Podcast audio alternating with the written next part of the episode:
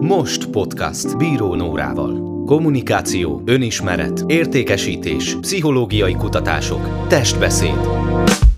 Erről beszélget Bíró Nóra, a Most Master of Sales Training alapítója meghívott szakértő vendégeivel. Egy podcast, ahol te vagy a központban. Most podcast Bíró Nórával.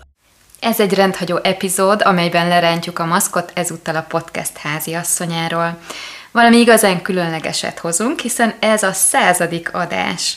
Ki az igazi bíró Nóra, hogyan dolgozik, hogy lesz valakiből élvonalbeli értékesítési és kommunikációs tréner, milyen skillek kellenek ahhoz, hogy valaki 2023-ban üzletileg és magánéletében is jól boldoguljon.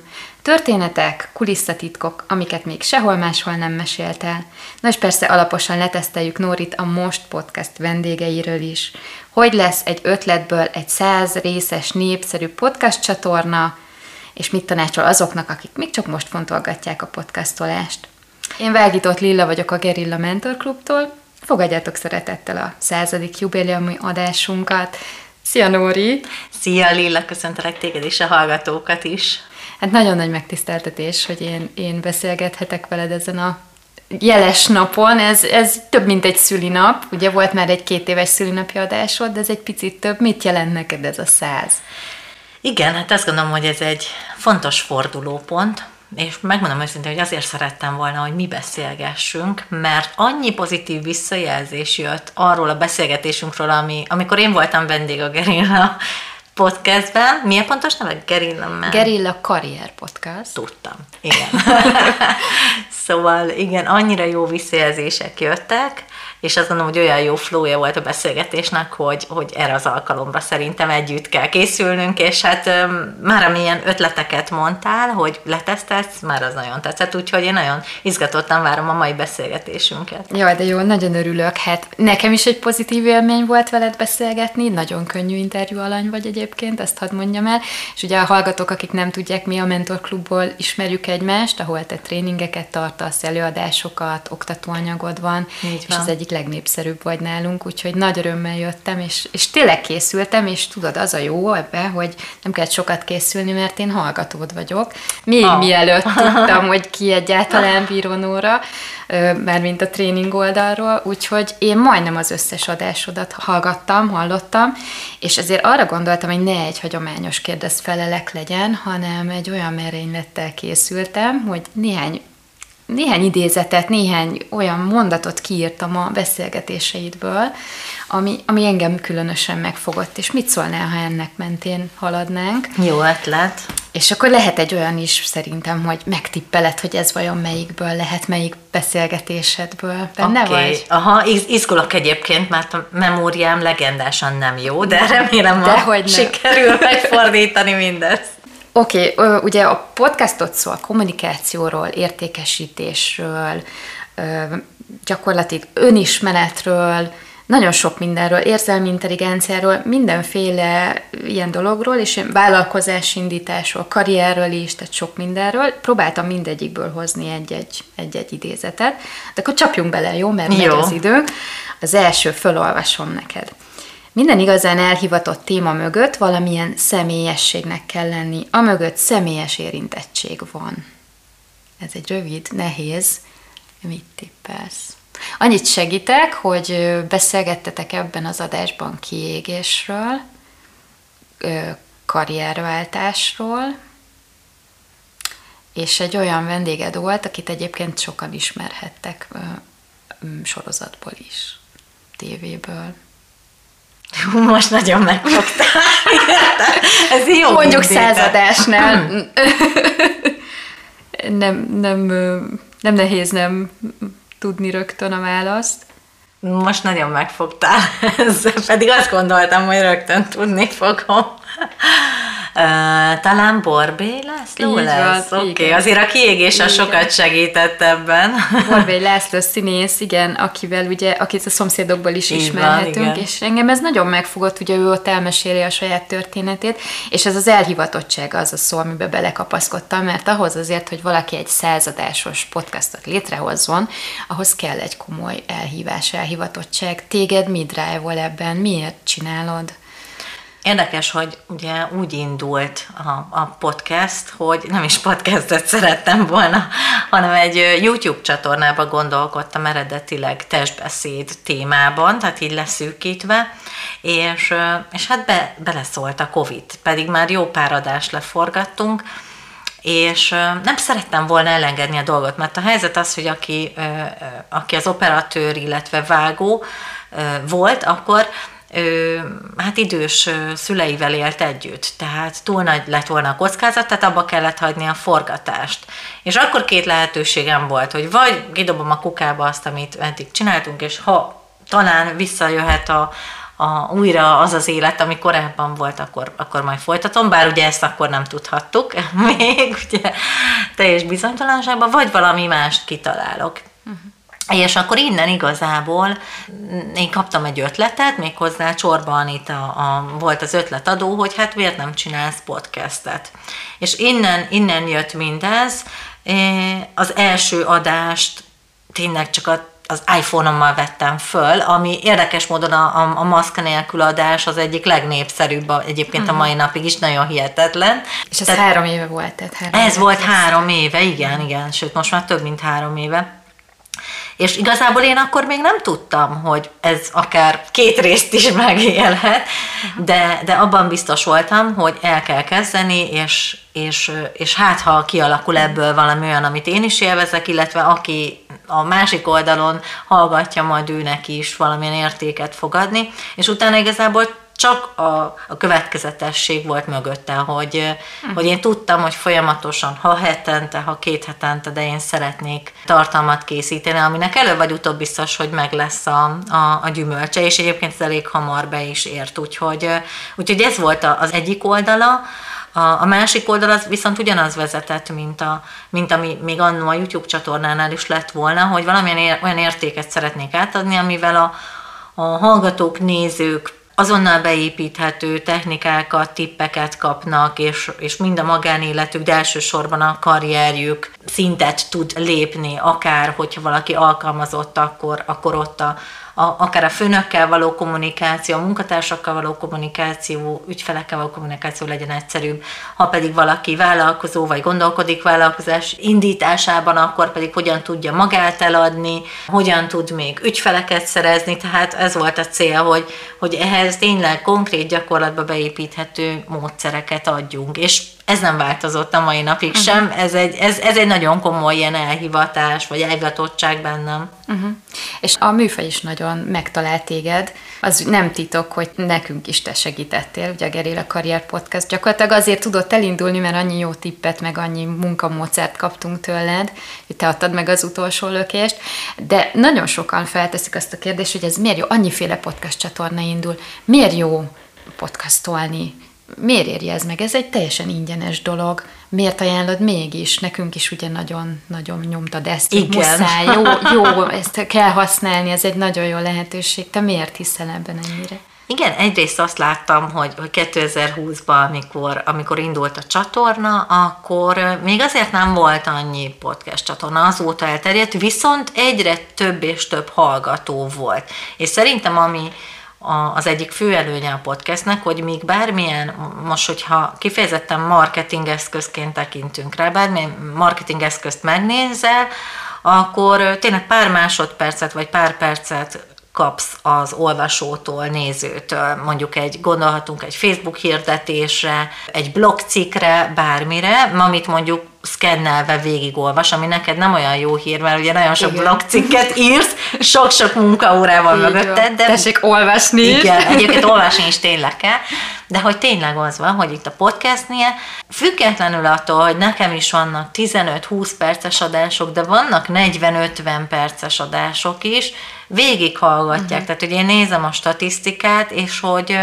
hogy nem kapcsolják ki. Uh-huh. Ami, ami nagyon-nagyon jó. Tehát ha valahol kikapcsolják nálam, legalábbis az én ö, csatornámon, az inkább az eleje, tehát meghallgatják a felvezetőt, uh-huh. egy-két mondatot, és ha az valamiért most éppen nem aktuális nekik, akkor, akkor kikapcsolódnak. De egyébként, ha belegondolunk, hogy, a, hogy, hogy megkapjuk egy hallgató figyelmét, 20-30-40-50 percre szerintem szuper. Még akkor is, ha közben fut, mosogat, bármit csinálsz. Te mit szoktál egyébként közben? Én vezetek. Na. Én ingázok sokat, Aha. és, és autó. De most már igazából majdnem mindenhol, tehát főzés közben én nagyon rászoktam. Tehát el lehet kapni Igen. erre a műfajra Igen. hallgatóként is. Igen. igen. Úgyhogy egy, egyrészt ezt gondolom, hogy a, a figyelem, másrészt, aki személyes márkát, én márkát épít, szerintem ez egy tökéletes eszköz arra, hogy, hogy kapjon egy, egy, egy ilyen lehetőséget, és hát nem utolsó sorban, hogyha olyan formátumot választ, ahol vendégeket is hív valaki, akkor szerintem az is egy szuper dolog, hogy új kapcsolatai lehetnek. Tehát, hogy én ö, én ahol, ahol mondjuk olyan vállalkozással találkozom, ahol az ügyfélszerzés is cél, szerintem ez is egy szuper eszköz erre, mert nem, nem hideghívással éri el azt az adott céget, hanem mondjuk meghívja szakértőként a, a műsorába. Tehát ez is egy módszertan, de ez csak egy a sok közül, uh-huh. tehát rengeteg előnye van, és tényleg én ilyen szenvedélyesen a szerelmes lettem ennek a, a műfajnak, és ezért is nyomtam mindenfelé nektek is, hogy kell podcast, most még nagyon könnyű az elérés. Hasonlót láttam a, a podcastben, mint a LinkedInben, ami ugye az, az is egy fő témám, hogy, hogy ott is ma, még ma is nagyon könnyű organikus eléréseket produkálni, tehát ugye azt értem ez alatt, hogy hirdetés nélkül eljutni az emberekhez. Igen, és te se hirdeted. Nem hirdetem, se a podcastet, se a LinkedIn profilt, és, és abszolút nagyon-nagyon szép. Szép Most már el lehet árulni, hogy már majdnem 40 ezres hallgatottság van, úgyhogy, úgyhogy megyünk, megyünk fölfelé, és tényleg azt látom, hogy az a legjobb, amikor amikor offline találkozok személyesen mondjuk egy konferencián valakivel, és mondja, hogy ja, én egyébként hallgatód vagyok. Uh-huh, uh-huh. Az olyan jó érzés, és hogy ez az adás tetszett, vagy most például pont pénteken hívott fel egy olyan korábbi ügyfelemnek egy, egy értékesítője, aki mondta, hogy Hát ő egyébként pont beépítette a, a posztolásába azt, amit hallott most a legutóbbi adásunkban a, a dr. Újszászi Bogár Lászlóval, uh-huh. és most már érti, hogy ami eddig ösztönös volt, az miért az hogy lehetne tudatosan, és ezek a nagyon jó visszajelzések, ami meg hajt-hajt tovább. Igen. De ugye ez neked egy kiegészítő tevékenység, igazából egy hobbi, mondhatjuk úgy, uh-huh. nyilván nem, mert nyilván az üzleti tevékenységeidet is építi, de azoknak, akik esetleg nem tudják, hogy mivel foglalkozol pontosan, mondjuk már el, hogy mi a te fő foglalkozásod. Igen. Alapvetően kommunikációs tréner, előadó vagyok, és hát három fő fókusszal dolgozom, az egyik az értékesítés, tehát értékesítési tréningek tartása, a másik a testbeszéd, és annak a mindenféle fejlesztése, illetve az online kommunikáció, a harmadik, és az azon belül pedig a, a LinkedIn fejlesztés, ott kezdve a profil építéstől egészen a, a tartalomgyártásig minden benne van most már. Úgyhogy ez a, ez a fő, úgyhogy elsősorban cégekkel dolgozom, aztán van tervben egyébként magánszemélyek felé is nyitás, de erről, ha majd ott tartunk, akkor később. Jó, akkor figyelj, ha van kedved, akkor ugorjunk egy következő idézet, és innen fűzném tovább a kérdésemet. Jó. Az a idézetem, hogy a modernnak két szent kell a repüléshez. Az embernek ez az önismeret és az önszeretet. Aki ezt felismeri, az jobban tud repülni. Szóval az önismeret nagyon jó dolog, de önelfogadás, önszeretet, öntisztelet nélkül még azzal sem megyünk sokra. Ezt a kettőt együtt érdemes csinálni. Tudod, tudod hogy kitől van? Így ez, ez megmaradt, ez uh-huh. a mondat. Most nem vagyok benne biztos, hogy jót fogok mondani, egy pszichológus, Aha, rá, rá, én, pszichiáter. Én, igen, rá gondolok. Igen, akkor dr. Buda László. Így van. Igen, igen. pszichiáter, pszichoterapeuta, és ez egy kiemelten nagyon érdekes beszélgetés, tehát az volt az, amit így vezetés közül végig nagy fókusszal hallgattam. És azért hoztam ezt ide, mert ugye te korábban értékesítési vezető voltál, uh-huh. multicégnél dolgoztál, igen, ha jól tudom és valahogy mégis ezzel az önismeret témával nagyon foglalkozol. Miért tartott fontosnak a kommunikáció mellett ezt a pszichológiai vonalat, ezt az önismereti vonalat? Inkább úgy mondanám, hogy én ahhoz a technikákhoz, amiket először magamon, meg a leendő ügyfeleimmel kipróbálok, én azokat szeretem letesztelni a gyakorlatba.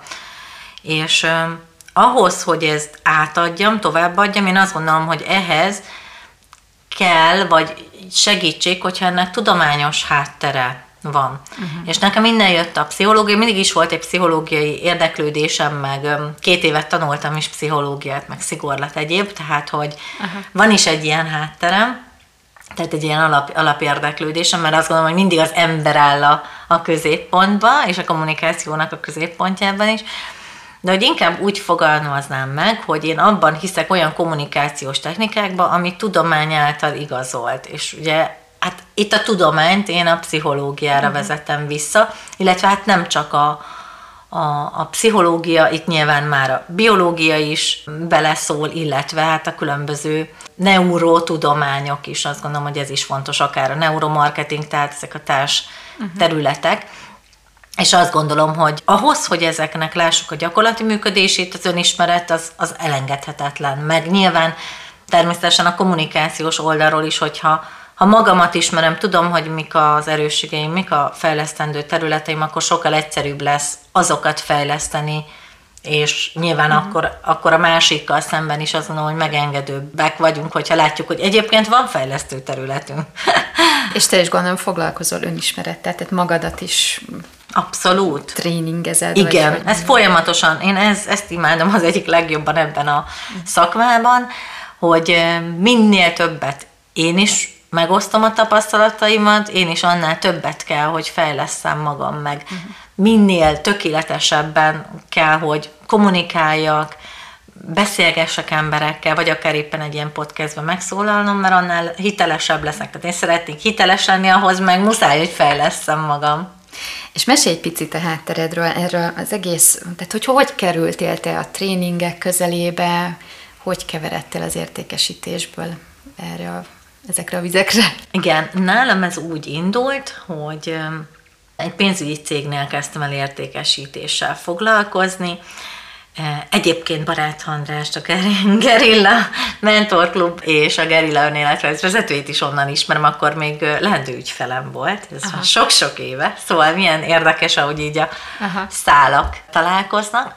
Na, de hát, hogy visszatérve, én akkor úgy voltam vele, hogy nekem szinte semmilyen pénzügyi tudásom, se érdeklődésem nincs, de akkori vezetőm azt mondta, hogy Hát, hogyha a kommunikáció az érdekel, akkor hidd el a többit, a szakmát majd megtanulod. Mert hogy... Tehát úgy kerültél oda, hogy nem is pénzügy nem. szakon végeztél? Nem, nem, semmi közöm nem volt hozzá. Igen. Mert hogy igazából ez egy értékesítői munka volt, csak pénzügyi csomagolásba tették aha, bele. Aha. Úgyhogy mondták, hogy 20% szakma a pénzügy, 80% kommunikáció. Hát én ezt nem hittem el, de úgy voltam vele, hogy ha ez tényleg igaz, én közben majd keresek munkát magamnak, Aha. gondoltam.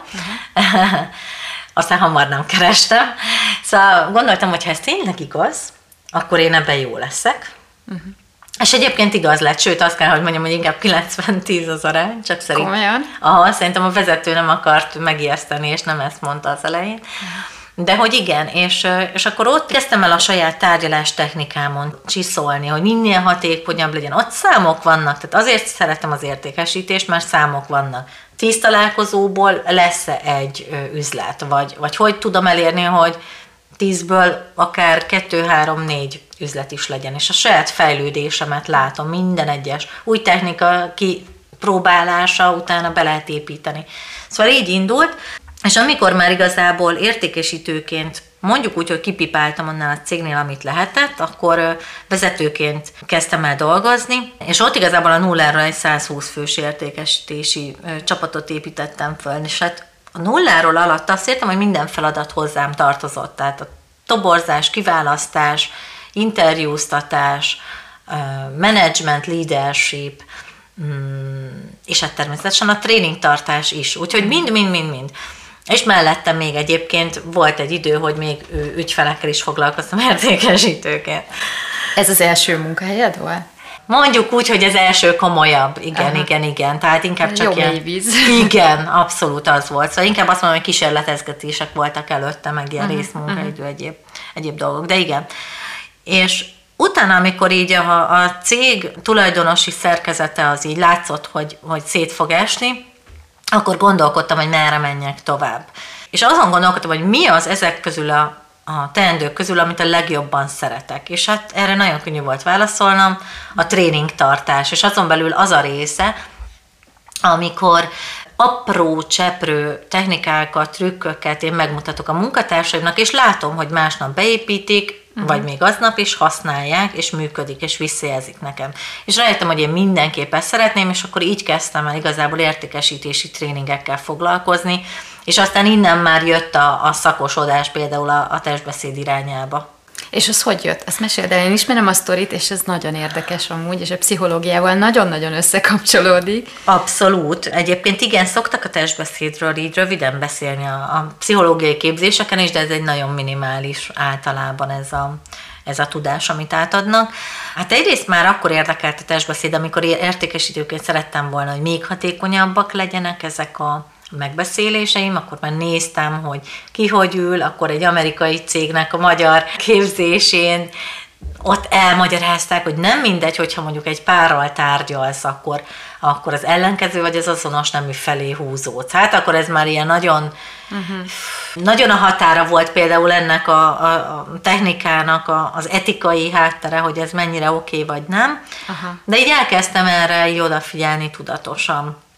De amikor, amikor eldöntöttem, hogy mindenképpen ez az irány lesz, az az volt, az egy betegséghez köthető igazából. Nagyon komoly hangszalag problémám volt, évekig mondhatom, hogy félrekezeltek, és, és aztán volt egy, egy, egy komoly diagnózis, egy nagyon komoly vizsgálat, amikor bementem a kórházba, és azt mondta a fülorgégész, hogy kedves Nóra, az önhangja már soha nem lesz olyan, mint régen volt. Jó. Konkrétan így. És um, spoilerezzünk, lett. Röviden. De ilyen volt régen is a hangod. Sőt, azt tudom mondani, hogy még egy kicsit szerintem jobb is lett, mert hogy jobban tudom már, hogy mire kell odafigyelni, jobban tudom, hogy Használni. hogy működik Aha. egyáltalán Aha. a hangszalagok, hogy mindre törékeny. De hogy elment a hangod, vagy mi volt a probléma? Igen, konkrétan, konkrétan hát lemélyült, nagyon rekettes volt, tehát nem volt egészséges a hangszalagom, és ott azt mondták, hogy egy ércsomó került a hangszalagra, ami nem azonos a hangszál csomóval, és mondták, hogy erre két lehetőség van, vagy elmegyek Amerikába egy műtétre, ami akkoriban volt 2 millió forint, viszont ha azt meg is csináltatom, utána ez bármikor visszajöhet, uh-huh. szóval ez nem tűnt annyira jó megoldásnak, vagy a másik egy hangterápia, amivel talán majd egyszer valamikor jobb lehet. Tehát ugye ez volt a, uh-huh. az ajánlat. Hát a második felé mentem, ott szerencsém volt igazából, mert nagy óriási segítséget kaptam, tehát így a hangterápiával sikerült visszajutni, mondjuk úgy, hogy egy két év kemény uh-huh. hangterápiával. De ezt megelőzte az, hogy akkor helyben az orvos azt mondta, hogy most úgy indulunk, hogy egy hónap csendkúra, ami azt jelentette, hogy egy hónapig teljesen csöndben kellett maradnom, de, de hogy egy szót sem. Ilyenkor fontos tudni, hogy a, a suttogás az még csak rosszabb, uh-huh. tehát az sem. Ilyenkor fejlesztettem ki például azt, hogy iPhone vagy iPad-en nagyon gyorsan tudok, sőt gyorsabban tudok írni, uh-huh. mint, a, mint gépen például, vagy mint kézzel, mert egyszerűen annyit használtam uh-huh. ugye a kommunikációra, de ez volt az a pont, amikor észrevettem, hogy mennyi dolgot mondunk ki feleslegesen, és mennyi olyan dolgot pedig nem mondunk ki, ami ránk van írva. És ez volt az a pont, amikor a, a testbeszédbe elmélyültem, és, és hát ez egy óriási tanuló pénz uh-huh. volt az az egy hónap, amikor úgy kellett, volt, hogy úgy kellett tárgyalnom, hogy nem beszélhettem, de már nyilván elő volt készítve, de mégiscsak le kell zárnom azt a tárgyalást. De nem csak munka, hanem mindenféle kommunikáció. Ugye egy boltba, amikor bementem, akkor, akkor nem próbáltam integetni, bólogatni, és akkor vagy azt gondolták, hogy néma vagyok, vagy azt gondolták, hogy külföldi, és akkor hát mit csináljak, hogyha angolul szólnak hozzám, akkor próbáltam valahogy úgy kommunikálni. Jó, akkor mondom, akkor, akkor most már maradok az angolnál. Aha. És akkor meg tudtad figyelni az embereket. Így van. És Milyen akkor, érdekes ez. Igen, és akkor innen jött, hogy egy-egy mozdulatból, meg hogy én is a legjobban kifejezzem magam, igazából verbális kommunikáció nélkül, és itt kezdtem el teljesen elmélyülni a testbeszédbe, és akkor azt igazából megnéztem, hogy ezt hogyan tudjuk mind magánéletbe használni, mind pedig akár értékesítési célokra, de azt gondolom, hogy az élet minden területén hasznos a mhm. testbeszéd tudatos használata. És akkor elég úttörő voltál ebbe. Szerintem még mindig az vagy, tehát hogy ez még mindig egy olyan terület, amit úgy Hát jó, persze tudjuk, hogy van, de úgy nagyon komolyan nem veszik az emberek, pedig mennyi mennyire sok kutatás szól erről, sőt, hát Amerikában Abszolút. sportot űznek ebből is, igen. hogy ezt tudják használni. Igen, igen, tényleg nem változott, pedig nem, nem ma volt. Ez egyébként 2011, amiről beszélünk. Fú. Szóval azóta, azóta igen. foglalkozom így, így kimondottan testbeszéddel, és tényleg nincs olyan, aki így ilyen mélységbe foglalkozna velem a Magyarországon, pedig egyébként Amerikában, Angliában rengetegen. Egyébként később majd ez célom is, hogy testbeszéd trénereket képezzek, de annyi mhm. célom van, meg annyi minden dolog, hogy egyszerre csak egy dolgot lehet. Na, hát a figyelj, akkor mondom is a következő Jó. idézetet, ami szerintem ide passzol és nem lövöm le erről a poént, de az időzet így szól. Ha valaki értékesítési elven nézi magát, és arra fókuszál, hogy a piacképes értékeit hogy tudná vonzó módon bemutatni, példával is alátámasztani, akkor nem csak hogy sokkal eredményesebb lesz, de ő magát is értékesnek fogja látni ezáltal. Ez igazából minden munkakörben benne van, egy takarítói, egy sofőr munkakörben, mindenhol sokkal jobban lehetne prezentálni magunkat, és ez lenne a kulcs segítek, hogy kicsit... Ez kell segítsége. Hát házon belüli szeméről van szó, aki karrier terén csak nem barát András. De az András nem lehet kihagyni, uh-huh. ez egy nagyon jó beszélgetés volt, ugye az András Ó, is igen. egy különösen jó podcast alany, nagyon-nagyon jókat ez mond, nagyon sok példával, Úgyhogy nem csak azért mondom, mert a főnököm, és tényleg nagyon sokat tanulok tőle én is, hanem ez egy nagyon jó bértárgyalás egyébként Igen, maga a podcastadás. És azért hoztam ezt ide, mert mindig oda kanyarodunk vissza, hogy valahogy minden értékesítés. Nem szeretjük ezt, meg eladni magunkat, ez egy ilyen, fú, hát az nagyon nem jó, de mégiscsak erről szól az életünk, akárhova megyünk, akár egy, egy LS interjún, de akár egy boltban, bárhol és ugye te ennek vagy igazából az egyik szószólója, hogy ezt fogadjuk el, és ezt próbáljuk meg használni az előnyünkre. Te erre mikor jöttél rá a, ezen a bizonyos első komoly munkahelyen? Jöttél erre rá, vagy, vagy mikor? Mm, szerintem ott, ott ez elkerülhetetlen volt. Tehát értékesítőként az, hogy magamat eladjam, az ilyen alap. Bár ez is érdekes, mert hogyha most jobban belegondolok, akkor ott is mind általában minden cégnél, ahol értékesítőket képeznek, azt mondják, hogy ugye miből áll egy értékesítési beszélgetés. Most lehet, hogy ez, ez aki, aki nem ebben van közvetlen, ez lehet, hogy egy új információ, de alapvetően ugye úgy van, hogy az első blokkunk az a small talk, vagy bevezető, vagy bemelegítő beszélgetés, amikor közös pontokat találunk a másikkal, szimpátia felépítés. A másik, második az a pozícionálás, tehát hogy lássa a másik, hogy ez egy szakértői cég, és ez az, amit szoktak tanítani, hogy ez egy szakértői cég, mivel foglalkozik a cég, milyen régóta működik, mennyi oklevele van, milyen kitüntetései, stb. stb. stb. meg milyen referenciái. És aztán onnan jön a, az igényfelkeltés, igényfelmérés, majd utána annak a megoldása és a, a kifogáskezelés zárás. De ebből, amit ki akarok emelni, hogy így tanítják, hogy pozícionáljad a céget. Pedig ezt én úgy tanítottam annó is és ma is, hogy pozícionáld magad és a céged. Mert lehet, mint ami az én esetemben volt, hogy hogy volt egy időszak, amikor az a cég, akit képviseltem, nem volt túl jó hírű. Lerombolták a, az imázsát, újra kellett építeni az egészet. Akkor hiába pozícionáltam volna a céget, mondhattam volna, hogy de én mennyire jó vagyok, vagyis az én cégem, nem annyira hiteles. Tehát, hogy mind a kettőt el kell adni, hogy szakmailag a cég is jó kell, hogy legyen, a személy is, de emberileg is. Uh-huh. Tehát, hogy, hogy szerintem ez is fontos, hogy magunkat is el kell adni. Tehát lehet bármilyen jó a cég, bármilyen jó a termék, és ez igaz arra is, hogyha valaki egyébként munkát keres. Igen. Tehát lehet bármilyen szuper szakmai tapasztalat, hogyha a CV-je olvashatatlan, egy borzalmas fotó van fönt, pixeles, ráadásul nem előnyös, azzal is hát úgy adom el magam, hogy negatív, rossz Igen. színben tüntetem fel magam. És hogy ugyane, ugyanez működik ott is az interjún is, hogy el kell adnom magam, Úgyhogy én erre egyébként hamar rájöttem így értékesítőként, és én utána, amikor kitaláltam, hogy én ezt a tréneri vonalat szeretném vinni, akkor én ott nagyon tudatosan építettem föl igazából mindent. Én tudtam, hogy ahhoz kell egy referencia. Nekem voltak az elején ingyenes tréningek, amiket úgy állapodtam meg, az illetővel, hogy ő cserébe ad nekem egy ajánlást, hogyha, csak akkor, hogyha elégedett uh-huh. volt. És akkor utána igazából az, hogy ilyen hogy én konferenciákon mondjuk elkezdtem előadni, az nem úgy történt, hogy engem felhívtak a semmiből, mert ugye nem tudtak rólam semmit, hogy, hogy akkor ők szeretnének egy mondjuk testbeszéd témában egy előadót, hanem igen, én mentem oda, hogy mit szólnátok, ha ebbe és ebbe a témába előadni. Ez is egy úttörő dolog, ami aki, aki mondjuk egy introvertáltabb típus, ez már egy sok lehet, hogy úristen, hogy én oda megyek a nagy konferencia szervező, egyáltalán honnan lesz meg a telefonszáma.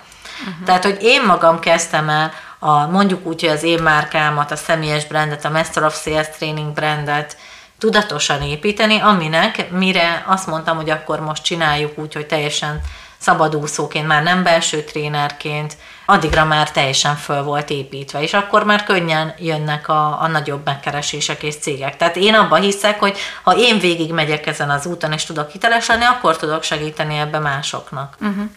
Sőt, hát a tréningeknél is mindig elmondod, ugye a tréning azért egy nehéz műfaj, mert nehéz mérni, hogy annak Igen. milyen az eredményessége, de mondjuk egy értékesítési tréningnél nagyon jól mérhető, hogy hogy teljesített egy csapat előtte, és hogy egy tréning után, és erre te különösen fókuszálsz. Igen.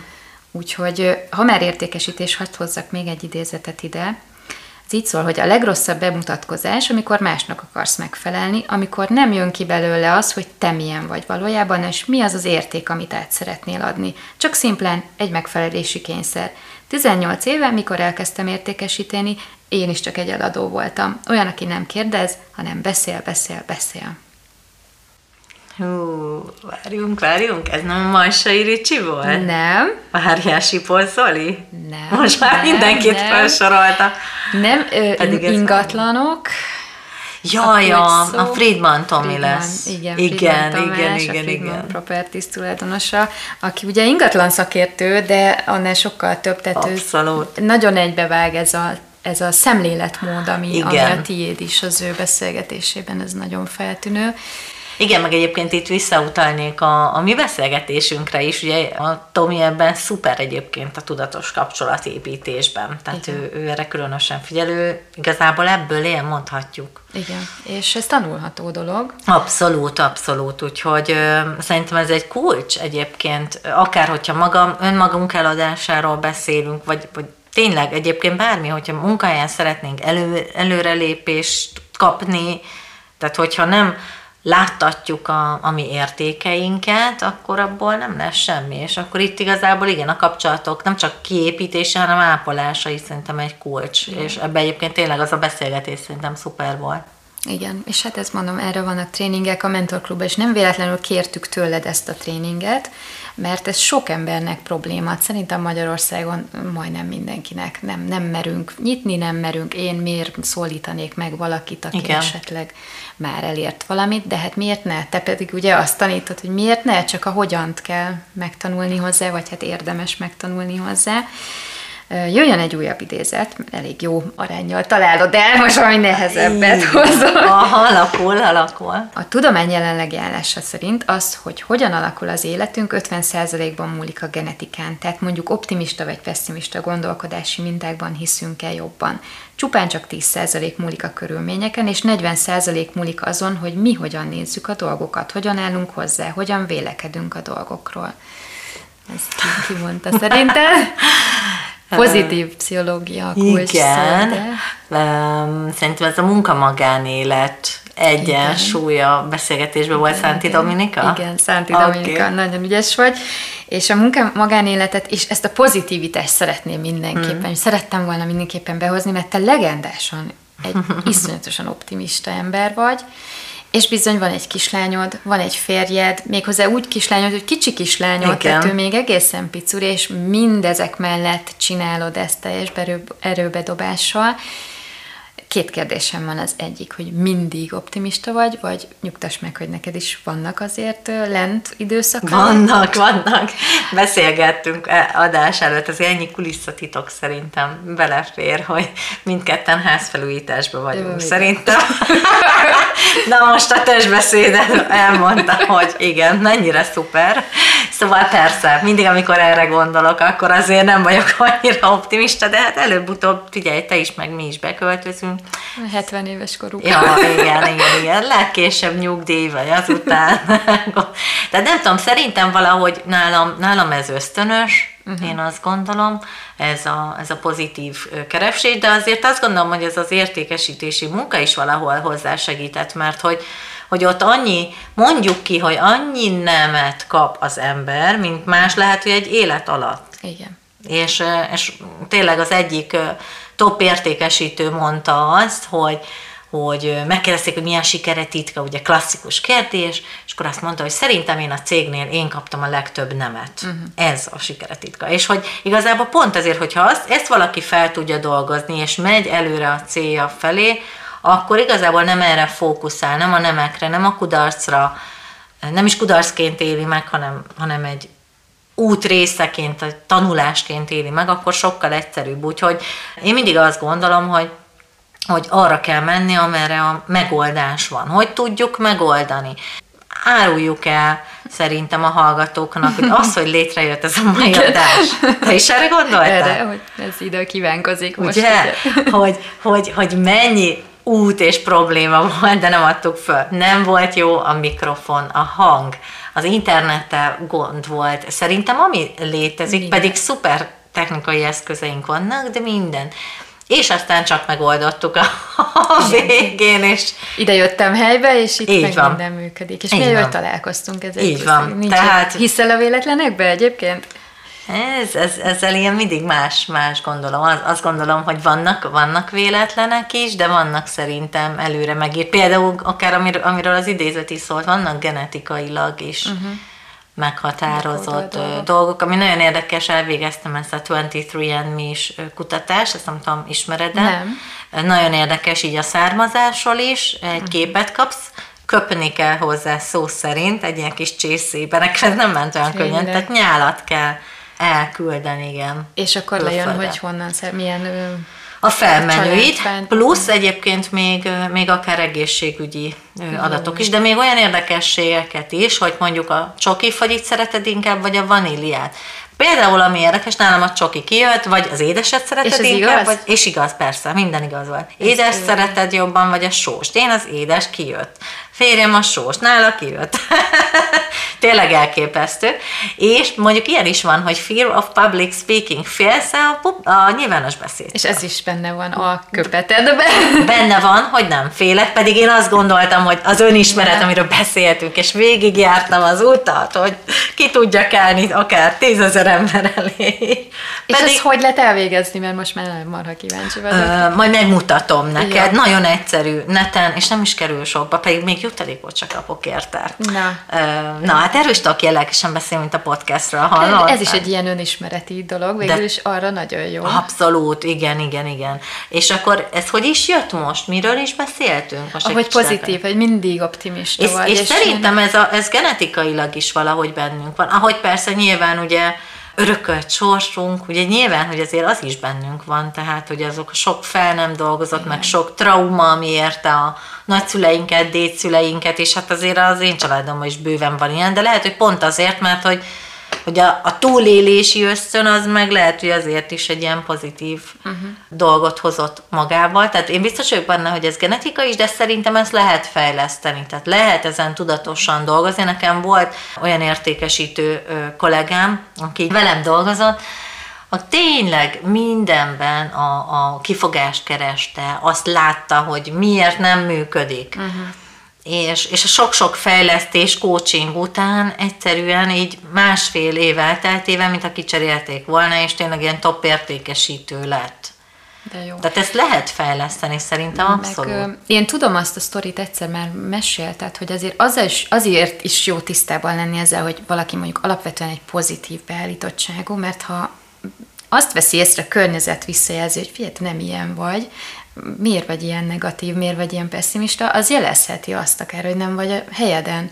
És én tudom, hogy neked is volt ilyen a igen. karrieredben, tehát hogy ezekkel, ez, ezért is jó, hogy figyeljük. Ez így van, ez így van, mert akkor, akkor igen, igen, igen, tehát amikor mindig csak panaszkodunk, panaszkodunk, akkor, akkor azok, azt érdemes magunkat rajta kapni, hogy hogy akkor valami most nem oké. Én azt szoktam mondani, hogy az életben szerintem két terület van, ami ilyen kulcsfontosságú, ugye ha már erről beszélgetünk, hogy munka és magánélet, és én abban hiszek, hogyha mind a kettő rendben van, sőt mondjuk úgy, hogy flóban vagyunk mind a kettővel, akkor az szuper, akkor az boldogság, öröm, és, és egyéb dolgok. Hogyha csak az egyik, én azt gondolom, hogy azzal is úgy meg vagyunk. De amikor mind a kettő uh-huh. lent van, akkor, akkor onnan elindulnak a stressz helyzetek, és abból egy komoly depresszió is lehet. Tehát, hogy én azt gondolom, hogy vegyük észre, hogy oké, okay, melyik, melyikkel van a gond.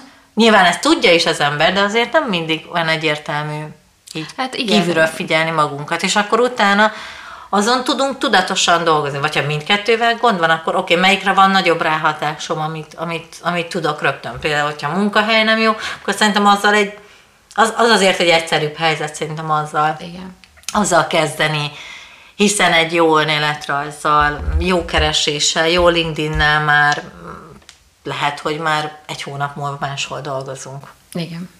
És ha már munka magánélet, ugye anyaként századás, egy csomó tréning, meg minden más, amiket csinálsz egyébként, hogyan?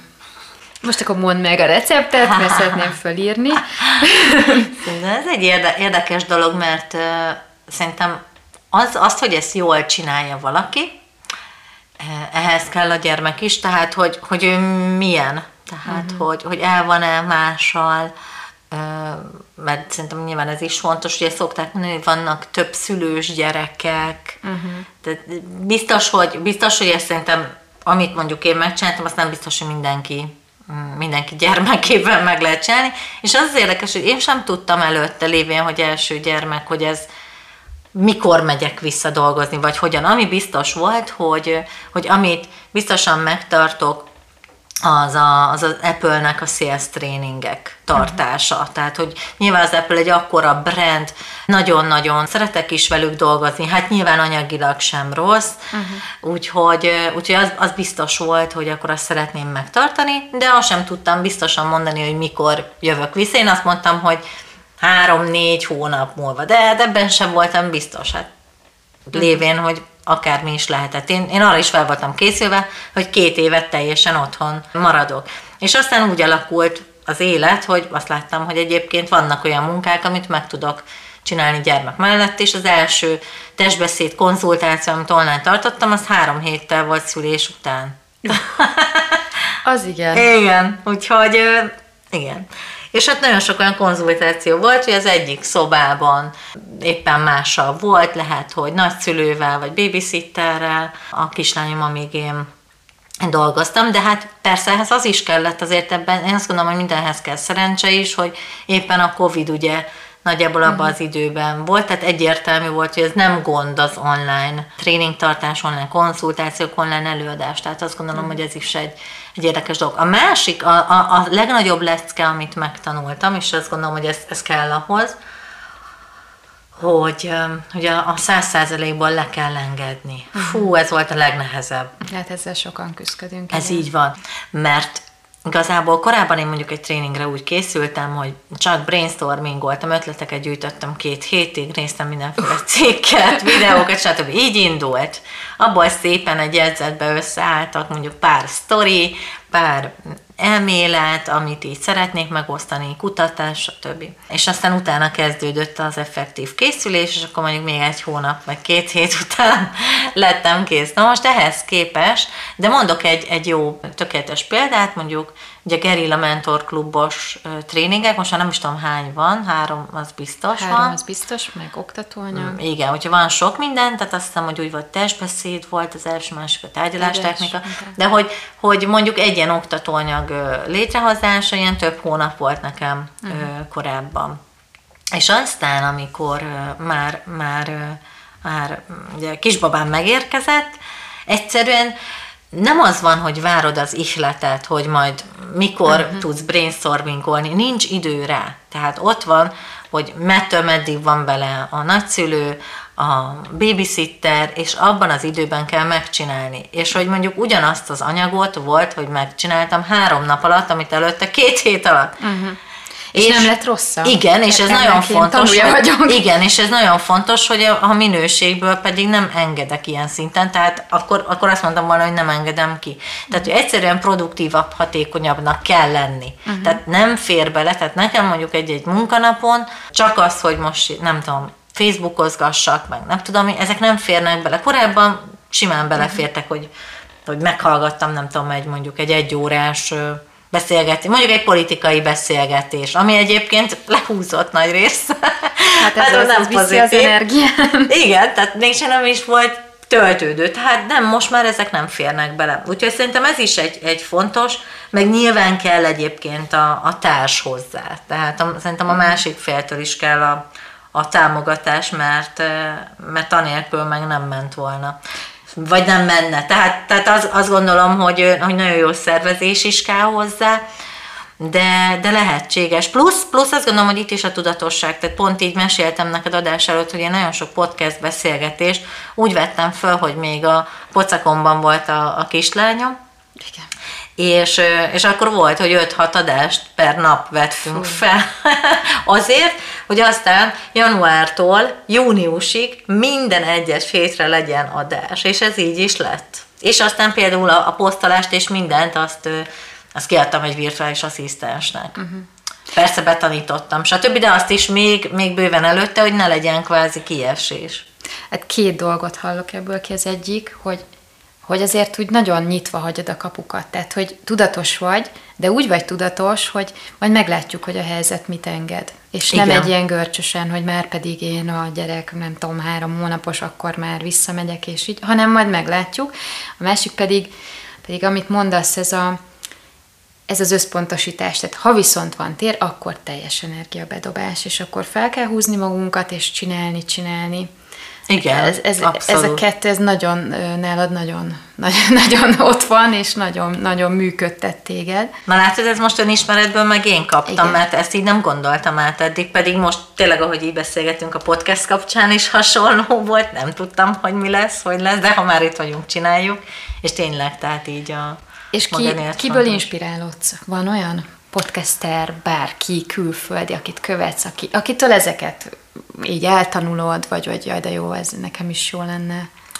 Mm, vannak, vannak amerikai, hát főleg, főleg amerikai nem is tartalomgyártókat mondanám, hanem ott is mondjuk én azt mondom, hogy trénerek, de mondjuk testbeszéd oldalról, most pont itt van a, a könyv előttünk Amy Caddy, például mondhatom, hogy, hogy, hogy abszolút szuper, vagy testbeszéd fronton Joe Navarro, vagy hát végig még jó pár ember tudnék mondani, vagy akár Paul Ekman, tehát most így testbeszéd oldalról, de hogy szerintem egyre több olyan hát hívjuk influencernek, mindegy. Szóval egyre több olyan influencer vagy tartalomgyártó van, akik értéket adnak, uh-huh. vagy akár például TikTokon is fél perc, egy percben mondanak el olyan igazságokat, amit én valahogy ötször meghallgatok, mert nyilván ahhoz, hogy rövid, akkor azt már érdemes megnézni, mert természetesen szünetek ki vannak vágva, és minden más, de, de renge, szerintem rengeteg, rengeteg ember van, de nem tudnék egy embert kiemelni, Egyébként magyar viszonylatban is szerintem egyre, egyre több jó tartalom készül. Uh-huh. Uh-huh. És egyébként például szerintem nem véletlen téged kértelek föl, szerintem a, az egész gerillás csapat egy zseniális példa arra, hogy hogy lehet tartalmat adni, szóval abszolút pozitív. Én tudom, mivel ugye csinálom, hát én nem tudnék napi ötöt vállalni, tehát hogy ez iszonyat energia, iszonyat felkészülés, azt mondd meg, hogy ezt hogy csinálod. Ugye most két hetente van Két podcast, hetente, igen. De igen, volt olyan, hogy hetente készítetted. Igen, sokáig.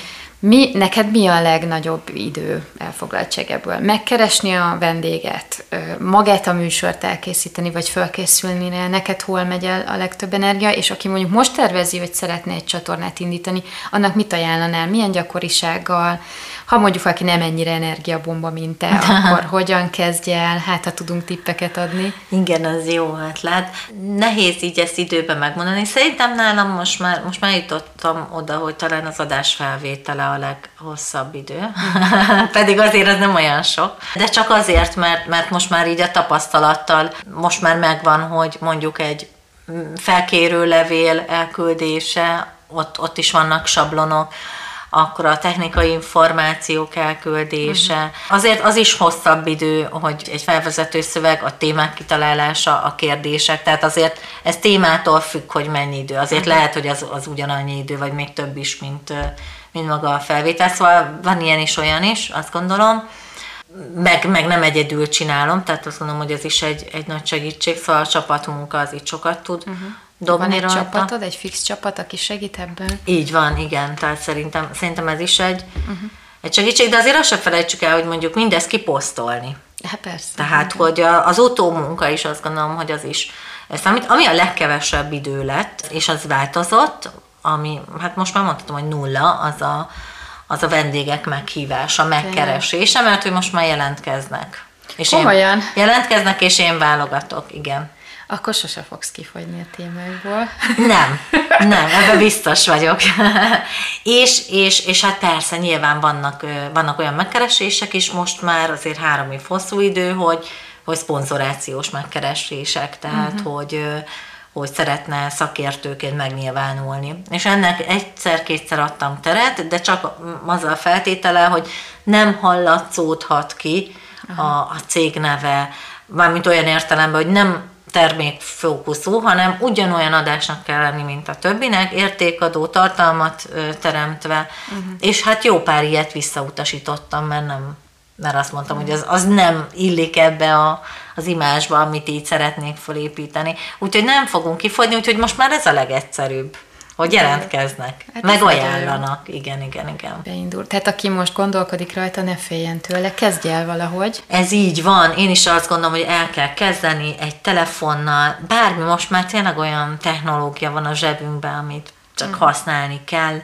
És utána viszont azt gondolom, hogy egy rendszert kell mögé tenni, tehát ki kell találni, hogy ő most hetente, két hetente, vagy hogyan. Tehát azt gondolom, hogy kell egy, egy alapkoncepció, kitalálni maga a formátumot, hogy egyedüli adás lesz, vagy beszélgetős, vagy is is, mondjuk, mint nálam.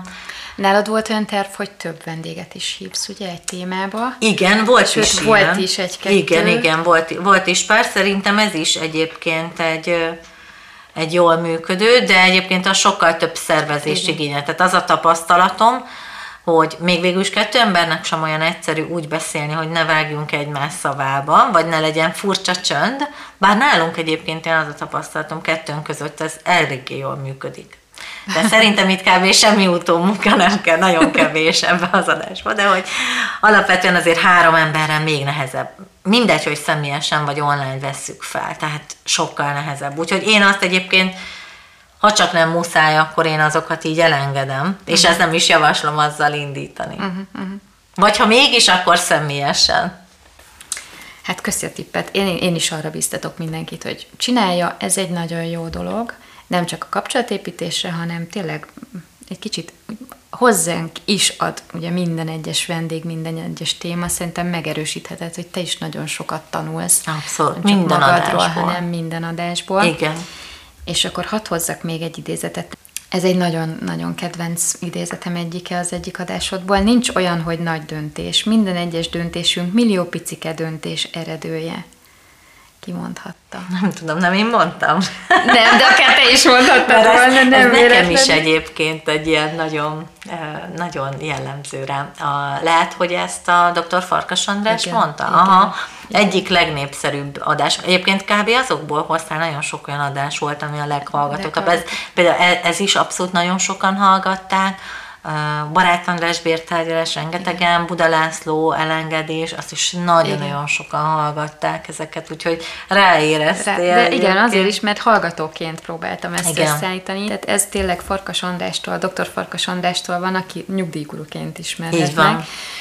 És hát ha már döntés, ugye a tudatosság az nálad nagyon-nagyon erős.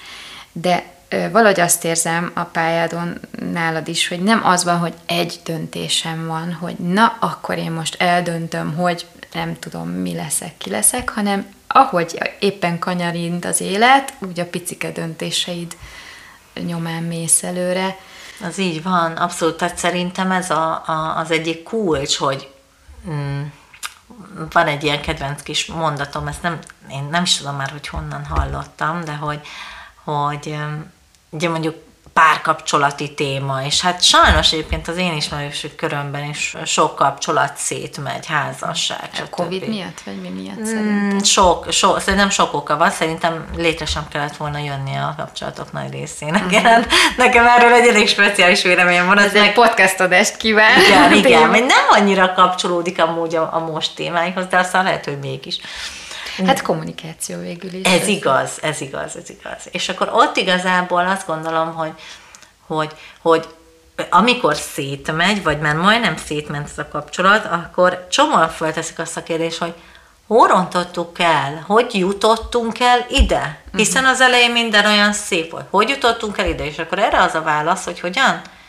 Napról napra, lépésről lépésre. Tehát az a, az a döntés hiányzik szerintem sokaknál, hogy ma mit fogok megtenni a, a, a későbbi célomért. Tehát hogyha, és ez párkapcsolat szinten is igaz, hogyha ha az a célom, hogy egy boldog, kiegyensúlyozott párkapcsolatba élek, ahol, ahol adok a másik félnek és kapni is szeretnék, akkor ma mit teszek azért, uh-huh. ma, nem tudom, este tízkor, mit teszek azért, vagy ma délben, hogy, hogy az egy kiegyensúlyozott párkapcsolat legyen. És általában az esetek többségben semmit nem csinálnak, vagy amit csinálnak az az, hogy na, már megint nem vitted le a szemetet, és akkor igazából ugye az egy, az egy negatív kommunikáció, ami elválaszt minket, ami nem fog építeni. És szerintem ugyanez igaz a, a munkafronton is, tehát, hogy lehetnek nagy céljaink, vágyaink, ha ma nem tesszük oda magunkat, akkor abból semmi nem lesz. Tehát ezek a sok-sok kis apró döntés,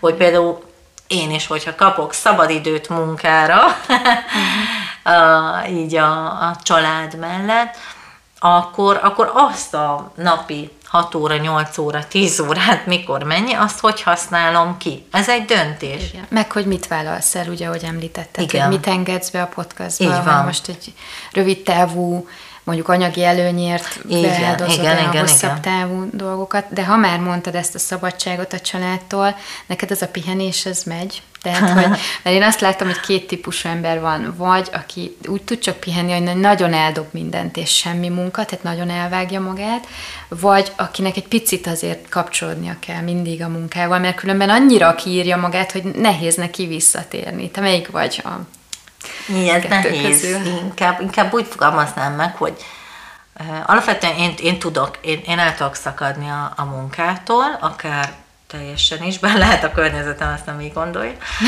De, de pont ez a másik oldal, hogy én amit csinálok, hogy, hogy én tényleg föl szoktam tenni azt a, egyébként nagyon közhelyes, de szerintem tök jó kérdés, hogy mit csinálnál, hogyha nem fizetnének érte, hogy akkor is ezt csinálnád? És nekem sokan nem hiszik el, de hogy a válasz igen, hogy akkor is. Persze ez nem azt jelenti, hogy akkor holnaptól az ügyfeleimtől nem kérek semmit, uh-huh.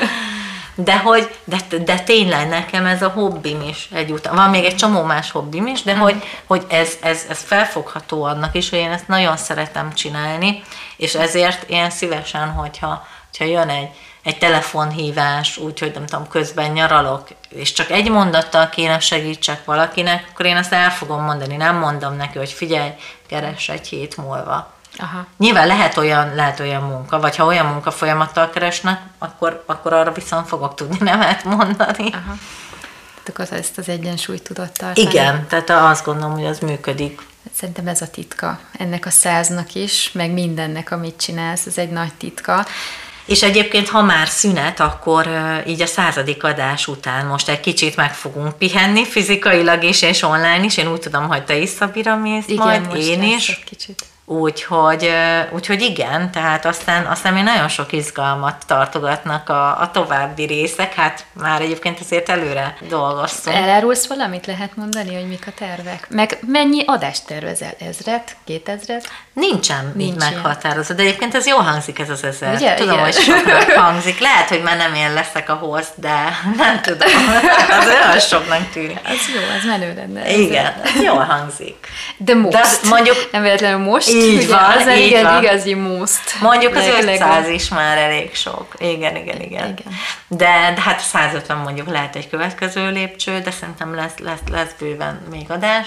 Hát annyit elárulok, amit, aminek már több adását felvettük, az üzleti modelleket fogjuk most, ugye most elkezdtem a közösségi média kapcsán egy sorozatot csinálni, Igen. egy azt hiszem hat részből álló sorozat, és egy ilyen hasonlót az uh-huh. üzleti modellek kapcsán. Egyrészt azt gondolom, hogy ez az annak is érdekes, aki gondolkodik abban, hogy vállalkozást csináljon, hogy milyenek vannak, uh-huh. meg egyébként szerintem érdekes, tehát hogy, hogy olyanokról lesz szó, ami nem a, a hétköznapi, tehát hogy azt gondolom, hogyha valaki egy, egy cégnél dolgozik, szerintem neki is érdemes tudni, hogy milyen trendek vannak. Úgyhogy, úgyhogy például lesz, lesz ilyen is. De jó. Ezt is vendégekkel. Ezt is vendégekkel, Aha. így van úgyhogy na, szerintem nagyon szuper vendégek. És hát ami még, még az ősznek az egyik fő témája lesz, az, ez az, amiről beszélgettünk, a hogyan add el magad. Tehát e köré uh-huh. fognak még csoportosulni a beszélgetések. Erről meg nem lehet eleget beszélni. Ez, ez így tényleg, van. Ez a mi tapasztalatunk is a Gerilla Mentor Klubban. Úgyhogy nagyon jó, hogy vagy, nagyon szükség van rád. Én mindenkit bátorítok, hogy hallgass, hallgasson téged orvaszájba. Tényleg nagyon.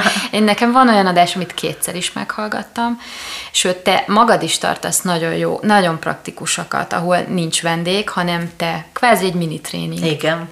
Tényleg, aki mondjuk, ugye a LinkedIn szokták emlegetni, nagyon, van, aki nagyon nem szereti, nem hisz benne, nagyon macerásnak gondolja, mert ó, úgyse jó, mire azt megcsinálom jóra. És például a te adásodból kiderül az, hogy pici lépésenként fel lehet húzni egy LinkedIn profilt is egy olyan, olyan jól működő platform, amivel mert mondjuk megkeresnek cégek, és akkor nem kell állást keresni, kiderül, hogy ja, hogy én kapós munkaerő lehetek, most maradva akár a karriernél, Úgyhogy nagyon ajánlom, és még egyszer gratulálok. Hát, köszönöm Emelem szépen. a képzeletbeli pesgős poharamat. Nélkül, nélküled se jöhetett volna létre, hiszen te is benne volt az egyik adásban, úgyhogy meg hát ezt a mai adást is köszönöm neked. Én is köszönöm, és további sok sikert és kitartást és lendületet kívánok neked a ezredikig és tovább. Köszönöm szépen, és hát kedves hallgatóink, akkor most én köszönök el tőletek, hogyha érdekesnek tartottátok ezt az adást, és valamit elvittetek belőle, bízunk benne, hogy így volt, akkor bátran osszátok meg ismerősötökkel, barátaitokkal, és hogyha még nem tettétek meg, akkor hát mikor máskor, hanem a századik adás után. Iratkozzatok fel a Most Podcast Bíró Nórával csatornára, és köszönjük, hogyha csillagokkal, illetve szöveggel is értékeltek minket. Legyen szép napotok, sziasztok! Sziasztok!